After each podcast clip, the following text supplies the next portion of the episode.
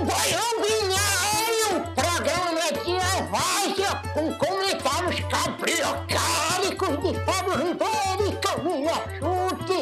Um programa para quem merece o respeito tecnológico. Escuta aí, troço, pra ver se tu aprende alguma coisa. Vamos lá para o Baião número 66. Ixi, O número, enfim, o número de uma bestinha, não da bestona, porque a bestona tem mais um número. Essa é uma besta. Vamos lá. Vamos lá. 66, a gente tem três artigos aqui? Camila Chute. O primeiro deles da Economist, que eu vou, a gente, vou falar sobre tutoria. O mundo da tutoria. The Secret Life of a Private Tutor. A vida secreta de um tutor privado. Enfim, que vem a ser O que, que é um tutor? Eu não tô entendendo. First class flights. Ah, ente- foi mal, esqueci. Os professores particulares, Entendi. cara. Esse É daí... que é first class flight. Eu achei que era alguma coisa de companhia aérea. Daí eu fui. tipo, Não, é, não, mas é isso. O artigo fala sobre a vida dos tutores de famílias ricas, cujas Ah. famílias levam os tutores para viajar para a Grécia em voos de primeira classe. Tutor tem chofer, enfim, são subornados para Ai, gente, vamos arrumar esse emprego aí, Fábio. Pô, eu sou uma ótima programadora, eu podia ajudar. Você é tutora de coding de uns guri, de umas guria? É exatamente esse o ponto. Segundo o artigo da Fast Company sobre fake videos ou deepfake, mas com uma premissa bastante assustadora aqui. Hum. E a outra sobre política e redes sociais, a resposta do Twitter à desinformação eleitoral. Torne mais de fácil retweetar. Então, Twitter vai colocar regras que dificultam você retweetar notícias. É uma medida pequena, mas, enfim, para tentar evitar a disseminação de fake news. Beleza? Uhum.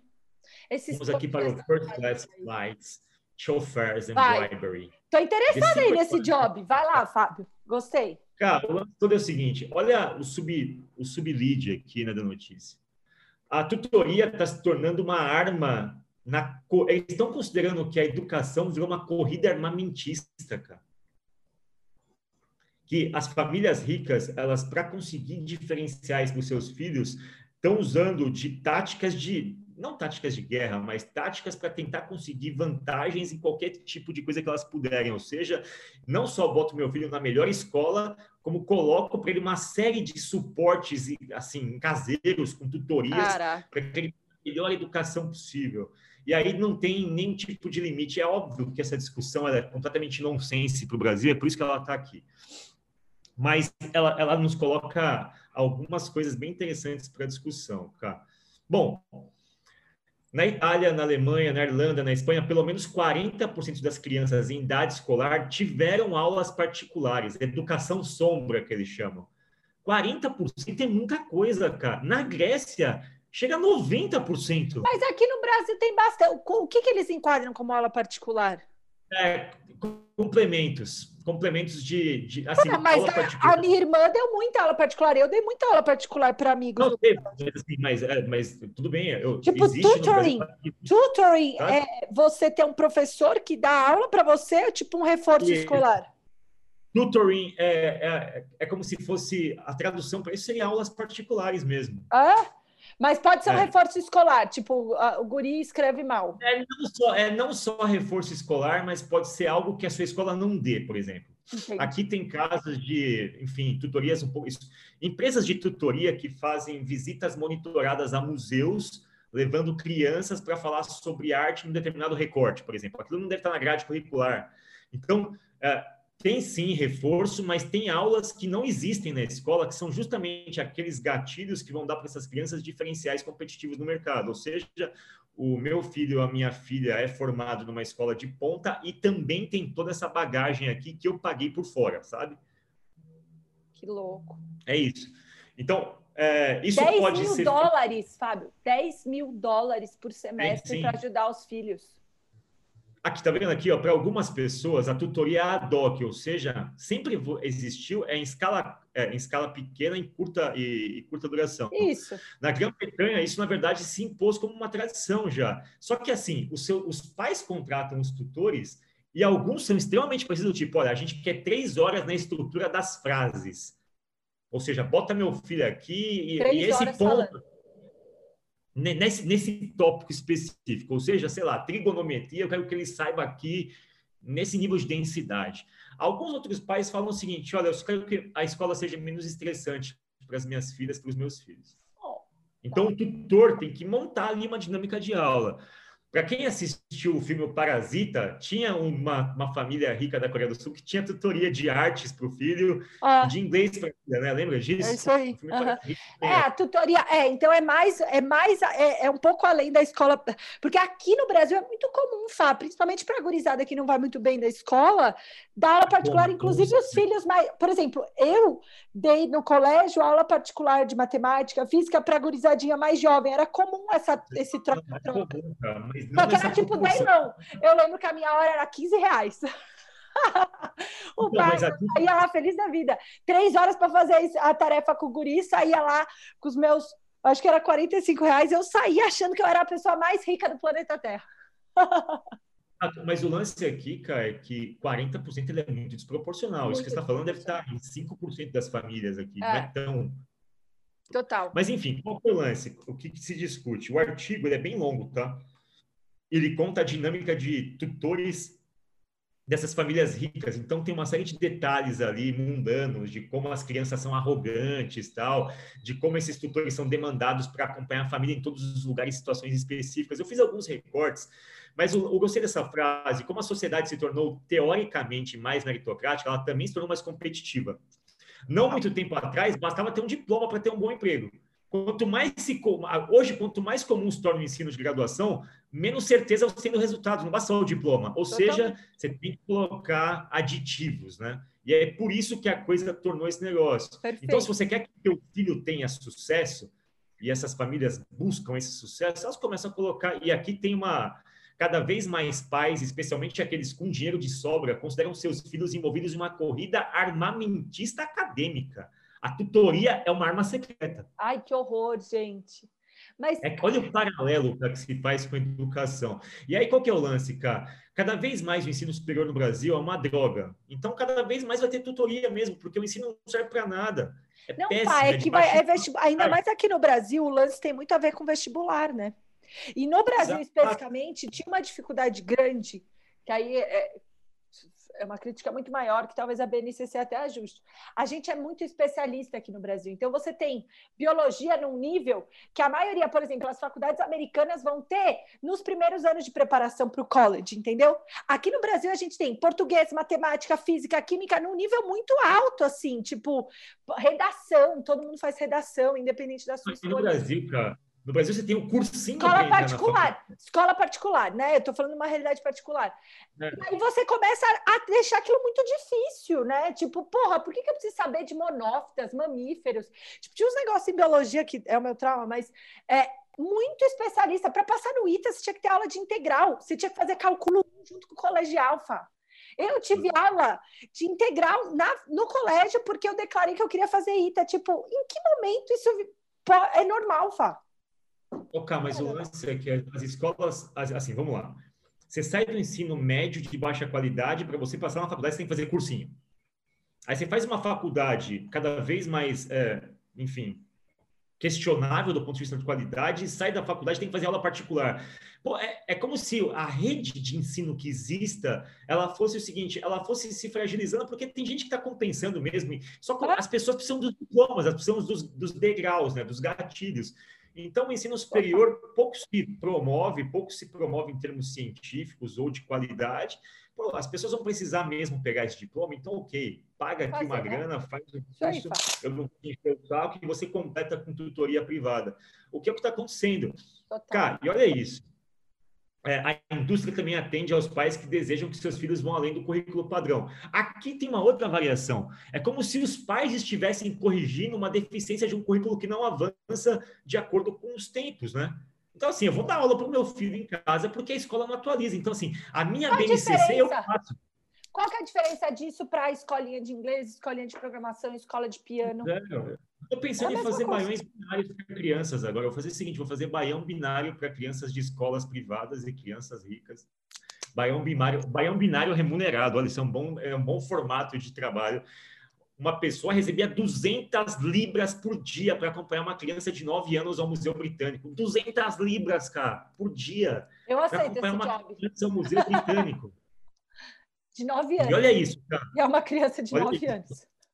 Essa mesma empresa, ela convocou um tutor para ministrar uma série de sessões de cinco semanas com uma, uma criança de 12 anos sobre falar em público, notícias barra debates e ética e filosofia.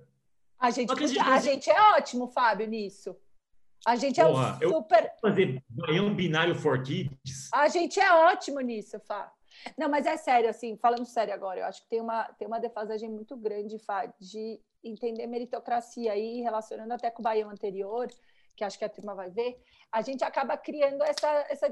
Porra, eu estudei mil horas, eu tô desde a minha adolescência estudando para isso, eu quero meu bônus, sabe? Tipo, qual é o nível de consciência social que uma pessoa, que uma criança dessa adquire tendo acesso a tudo isso, sabe? Eu, eu acho Mas difícil. olha isso, cara. olha o desbalanceamento de longo prazo. Olha essa pessoa que está como tutor. Comecei a dar aula particular três anos atrás. Eu tinha acabado de formar na universidade e precisava de uma, um alvoroço lateral para seguir uma carreira em jornalismo enquanto morasse em Londres.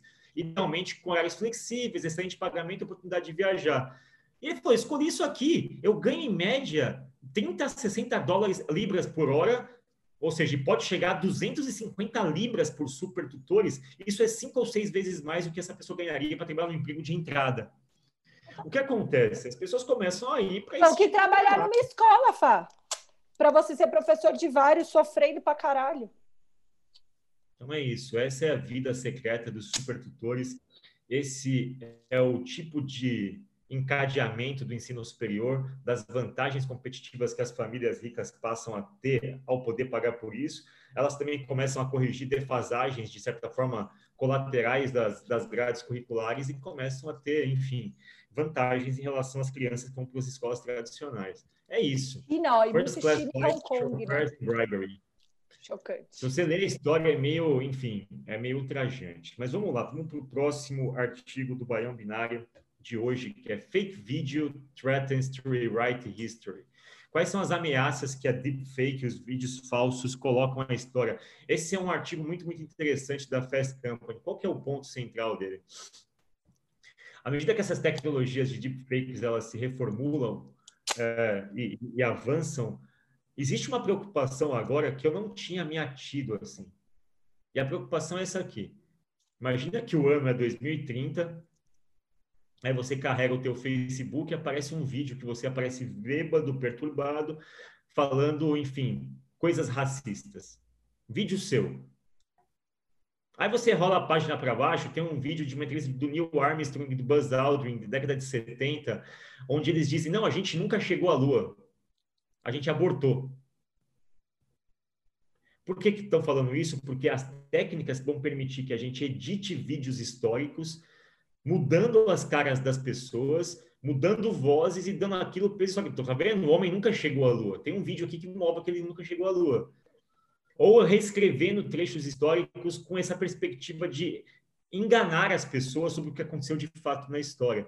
Então, qual que é a ameaça que se impõe aqui em relação ao uso dessas ferramentas? Existe uma preocupação latente de que as pessoas possam dar usos completamente, enfim, é, vis a reescrever a história para pessoas no futuro acreditarem em versões alternativas do que aconteceu. Isso é a coisa mais maluca.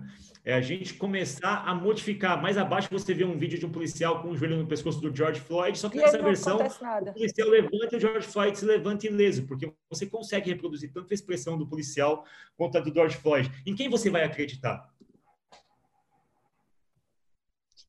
Essa é a discussão hoje, assim, tem uma discussão muito, muito pesada de falar, no futuro, como é que os historiadores vão autenticar a mídia digital? Total, Fá. Total. Como é que eles vão fazer isso? E isso, cara, isso é assustador. Grande, hoje, grande parte do contexto histórico da nossa história digital, ela é sustentada por arquivistas voluntários. Tipo, tem coisas que a gente só sabe da história da internet por esse site aqui, o Wayback Machine, do Internet Ah. Archive. Ah, Porque sem ele, a gente não teria acesso sites. nenhum. dos sites, é mesmo. Cara, o que, que você acha sobre isso? Assim, isso aqui eu li de uma forma muito descomprometida. Assim, eu, Eu também, é. artigo. Nunca tinha parado para pensar nisso, Fá. Cara, é assustador isso. É assustador. Sabe o que, que eu penso? vai lá. Não, as soluções potenciais que eles colocam aqui, eles colocam várias soluções potenciais, mas enfim, usando blockchain e tal, ou seja, colocando mecanismos de autenticação de data e hora nas coisas. Uma coisa que colocaram aqui interessante é até a parte dos comentários é importante, porque o comentário tem registro histórico do que aconteceu. Só que acontece, sites eles são descontinuados, sessões de comentários são apagadas, blogs param de existir e ninguém registra isso. Então, aqui, olha, olha o tipo de solução que eles estão colocando. Tem sete soluções, a sétima achei a mais maluca, assim. A construção de uma arca criptográfica. Não, não. Por favor, não. Não é isso, cara, mas é verdade. No curto prazo, um aspecto é fixar a data de origem de um artefato de mídia no tempo com blockchain histórico. É que a gente vai ter que começar a criar, tipo, coisas como se fosse o carbono 14 da internet, sabe? Para você validar a autenticidade de um fóssil. Caraca. É, um carimbo. Agora eu entendi o que ele quis dizer com arca. É um carimbo. É tipo colocar um pacote, né? Que você guarde e você tem que manter o registro das mudanças daquele arquivo. Entendi. Cara, Exato, eu não sei o que é. fazer. Eu nunca tinha parado para pensar nisso, do quanto o digital ele é frágil do ponto de vista de mudanças e ele passa a contar a partir de quem viu ele, né, Fá? Porque pensa Exato. Bem, já já não vai ter gente que viu o homem chegando na lua ao vivo. Certo? Vai ser um vídeo e talvez boatos. Então, já já, sei lá, o homem foi para a Lua em 62, 60 e poucos, não foi? 69. Quanto? 69. 69.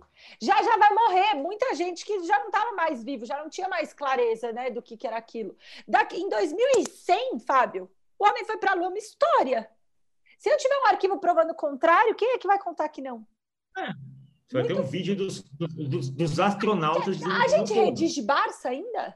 Não tem mais Barça, ninguém mais redige Barça, né? Depois não. do Google. Mas isso, isso aqui é muito louco. Você, você concorda que é. isso aqui é muito preocupante? Muito. É, não, é porque antes você estava escrito lá na Barça. Eu tive, eu fui, eu fui a, acho que a última geração a ter que usar Barça. No, nos meus mas pro... a Barça pode ter sido manipulada, né? A Barça também foi manipulada. Ah, Fá, mas você tinha edições, tinham várias Barças. Mas as pessoas que escreviam eram testemunhas oculares da claro, história. Claro, claro. Exatamente o que, que ela viu. É, é, questionam, assim, todo mundo. A, a, história que a gente sabe hoje, ela foi carregada por várias pessoas que foram contando umas Não, mas ela não podia. É.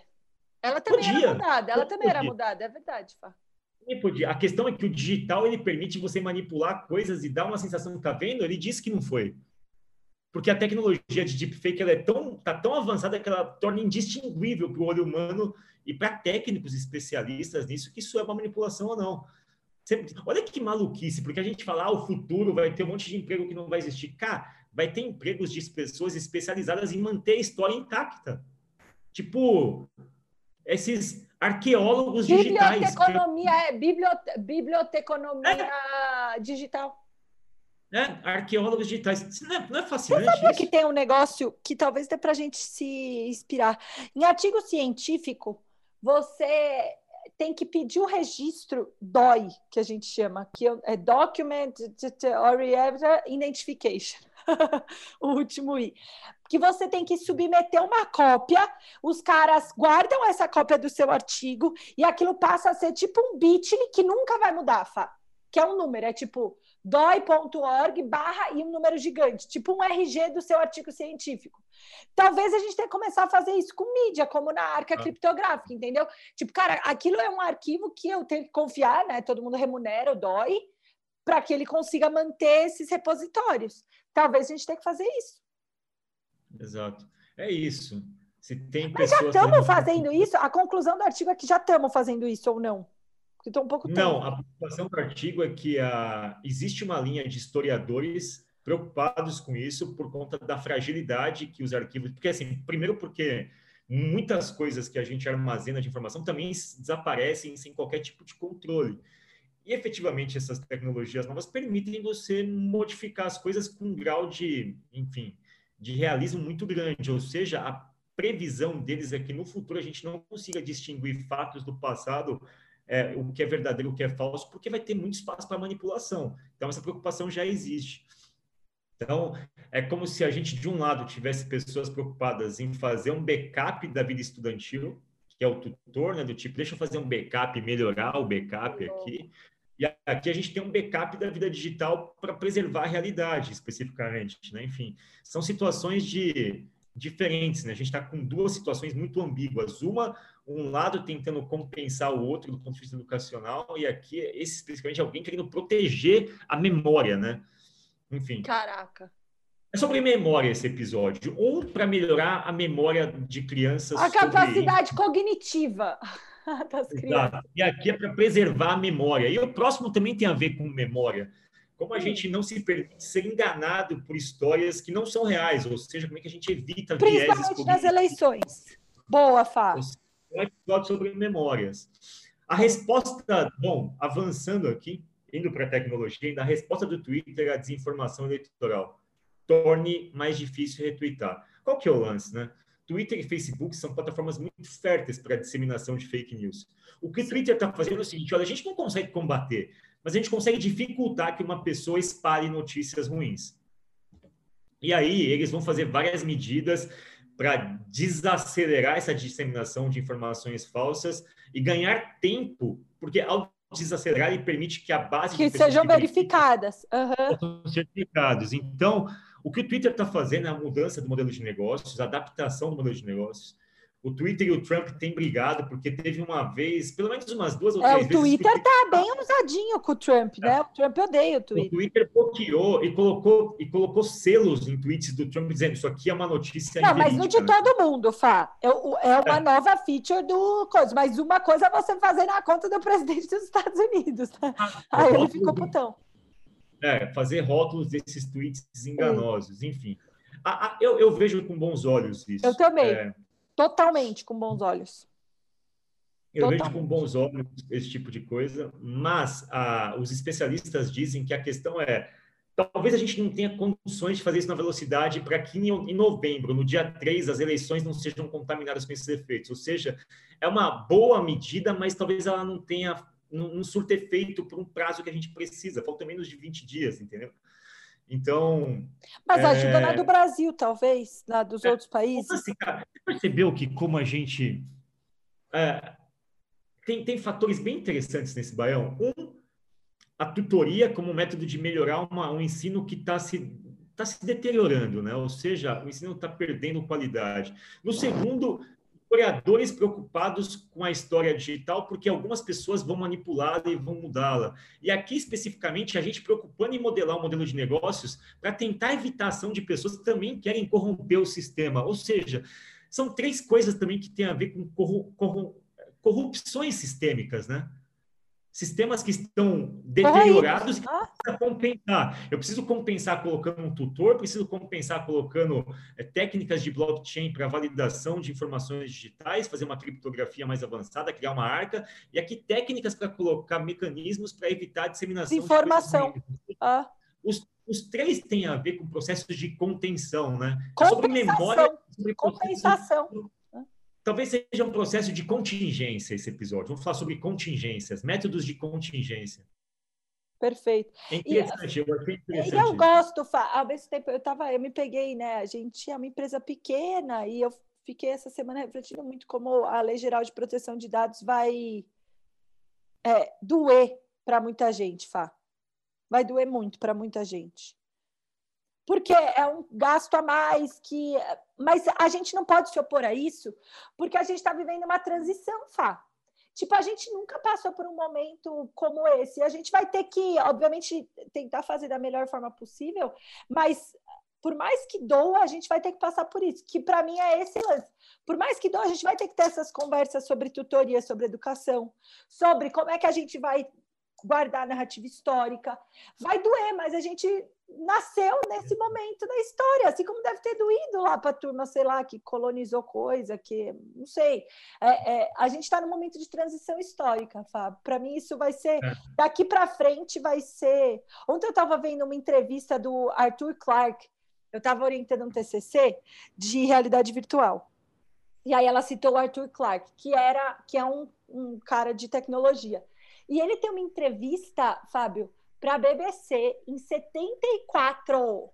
74, no laboratório dele de mídias digitais, que era tipo três computadores com uma telica falando assim: Aí o cara pergunta e fala assim: o que, que as nossas crianças vão. Qual vai ser o mundo das crianças em 2000? Ele fala assim. Daí ele fala assim: ai, cada criança provavelmente vai ter o seu computador, vai poder acessar a informação do mundo, não sei o que. Fábio, ele descreve o que a gente está vivendo agora. Em 74, Arthur Clarke. E aí ele fala: a gente vai sofrer muito. Daí ele, mas a gente, como é que, a, como é que as crianças vão lidar com toda essa informação? Ele, a gente vai errar. A gente vai exagerar e a gente vai ter que dar uns passos para trás quando isso acontecer. E aí acaba o vídeo, Fábio.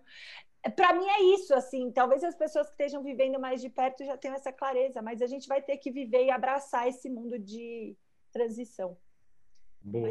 Só para dar um, só para falar uma coisa aqui, por exemplo, o Twitter, num dos uma das manifestações do Trump demorou muito tempo para colocar um rótulo dentro daquele tweet, ou seja, não é fácil, cara.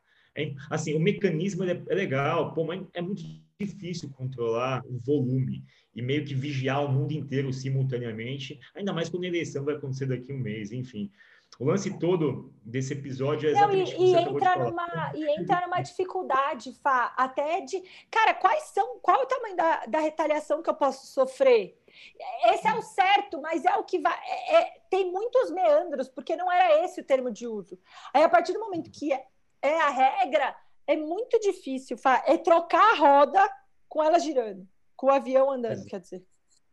É isso. O episódio de hoje, nosso baião foi sobre contingências, métodos de contingências, métodos de contingência para poder lidar com um problema do ensino superior, onde um diploma já não é o suficiente para te colocar numa situação de vantagem competitiva. Então, a contingência, a tutoria, método de contingência para a gente resguardar a história digital, porque ela pode ser manipulada por técnicas como deepfake, então, o método de contingência seria criar arcas criptográficas com blockchain, com carimbos de data e hora para preservar a história, e métodos de contingência para disseminação de fake news, no caso do Twitter, tornando difícil retweetar informações desse tipo e colocando selos de autenticidade. É, uma, é um conjunto de contingências para que a gente se adeque aos tempos atuais, cara. Eu vou, eu vou para esse feriado bem calma, tranquilona agora. então, vai dar certo, com certeza. Boa, boa, Fá. Obrigada, viu? Bom dia para você também, que vai ficar refletindo sobre tudo isso agora. Um beijo. Tchau, tchau.